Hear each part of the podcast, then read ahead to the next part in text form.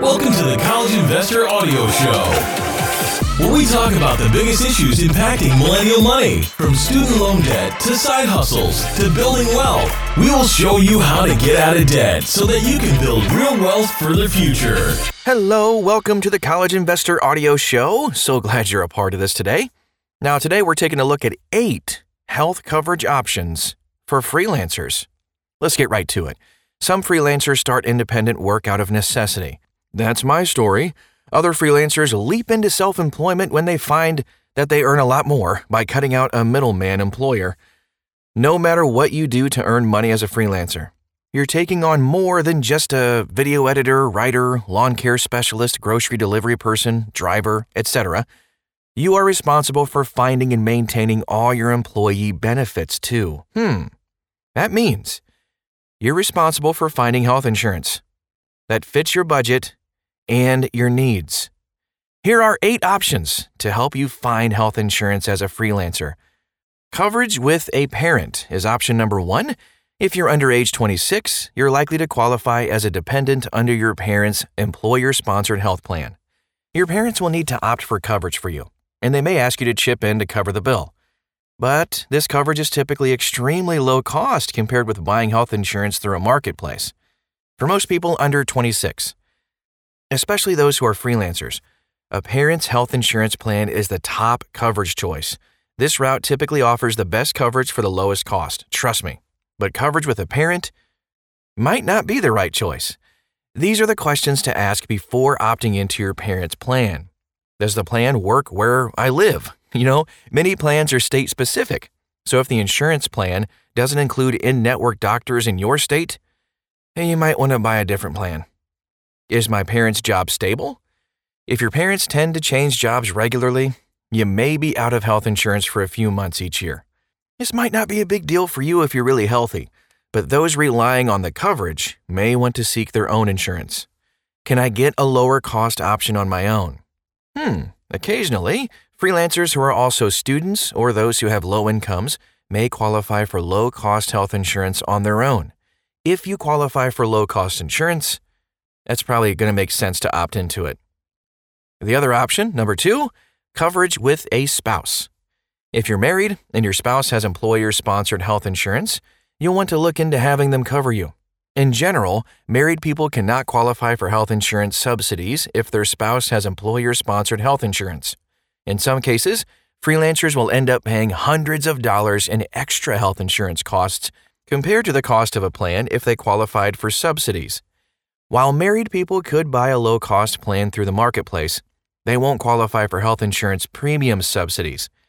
That means they will pay the full sticker price for the insurance plan, which is unlikely to yield savings compared with the employer sponsored plan.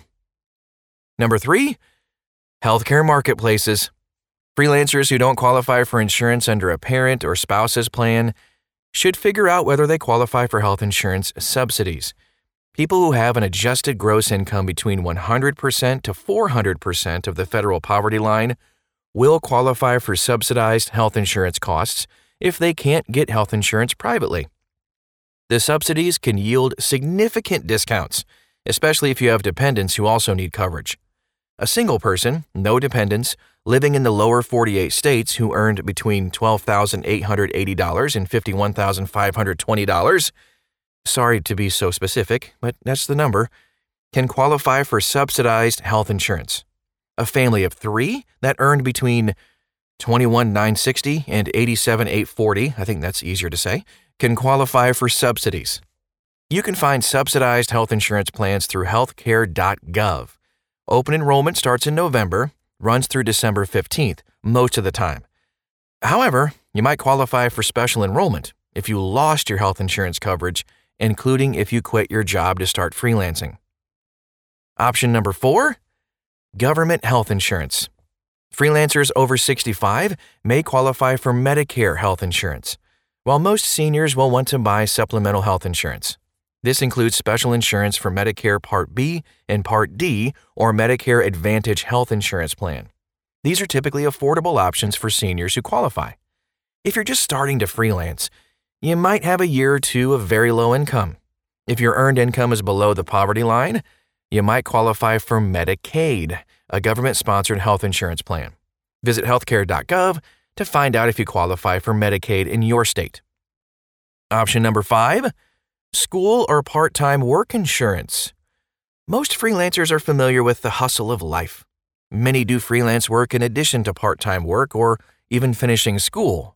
If you're in school, you might qualify for low cost student health insurance plans through your university. Check with your Office of Student Health or Office of Student Affairs to learn more about coverage options at school. Most employers don't offer health insurance coverage to part time employees, but some do. Notably, Starbucks, Costco, and UPS are known for offering coverage for their part time employees. So nice. Thank you, guys. Option number six limited benefits insurance plans. Limited benefits insurance plans aren't medical or health insurance plans. They do not offer minimum essential coverage as defined by the Affordable Care Act. However, these are insurance products that help to offset medical and health related costs exceeding a certain threshold. Confused?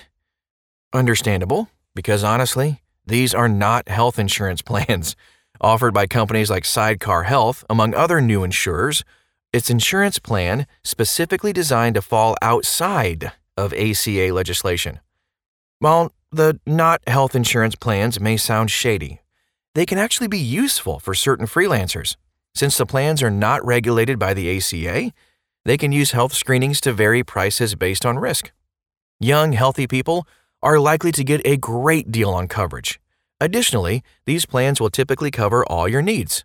If you want standard health insurance, visit healthcare.gov, but these limited benefits insurance plans can be a reasonable alternative to consider. Option number seven International Group Health Insurance. If you spend 330 or more days outside of the U.S. each year, you are exempt from having to buy U.S. based health insurance. Digital nomads, or those who have taken up residence outside of the U.S., may be able to purchase group health insurance plans that meet their insurance needs.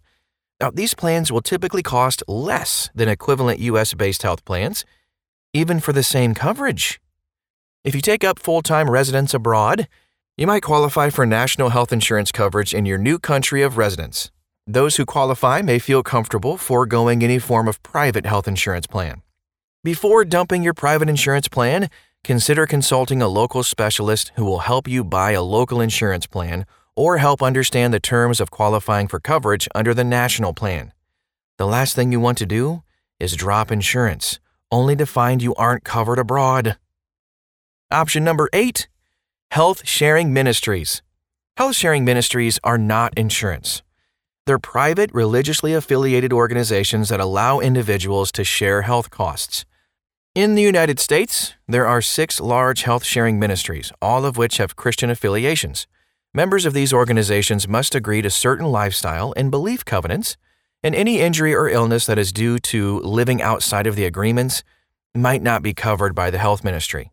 There are some lesser known organizations that serve people of non Christian religious affiliations. You know, if you're a part of a health sharing ministry, you're not legally obligated to purchase health insurance. However, it's not accurate to say that a health sharing ministry is like health insurance. Instead, the ministry will typically share medical costs among members according to the rules set by the ministry. If you or any of your dependents cannot live up to the lifestyle standards set by the ministry, your medical costs may not be covered. This is a big risk that people should consider before opting for a health sharing ministry rather than health insurance. But despite the risks, I went without health insurance for like a year and a half, and during that time, I was part of a health sharing ministry and I had a really good experience. From a financial perspective, the major health sharing ministries have strong balance sheets. Most help members to find the lowest cost health coverage option to keep costs low for all members.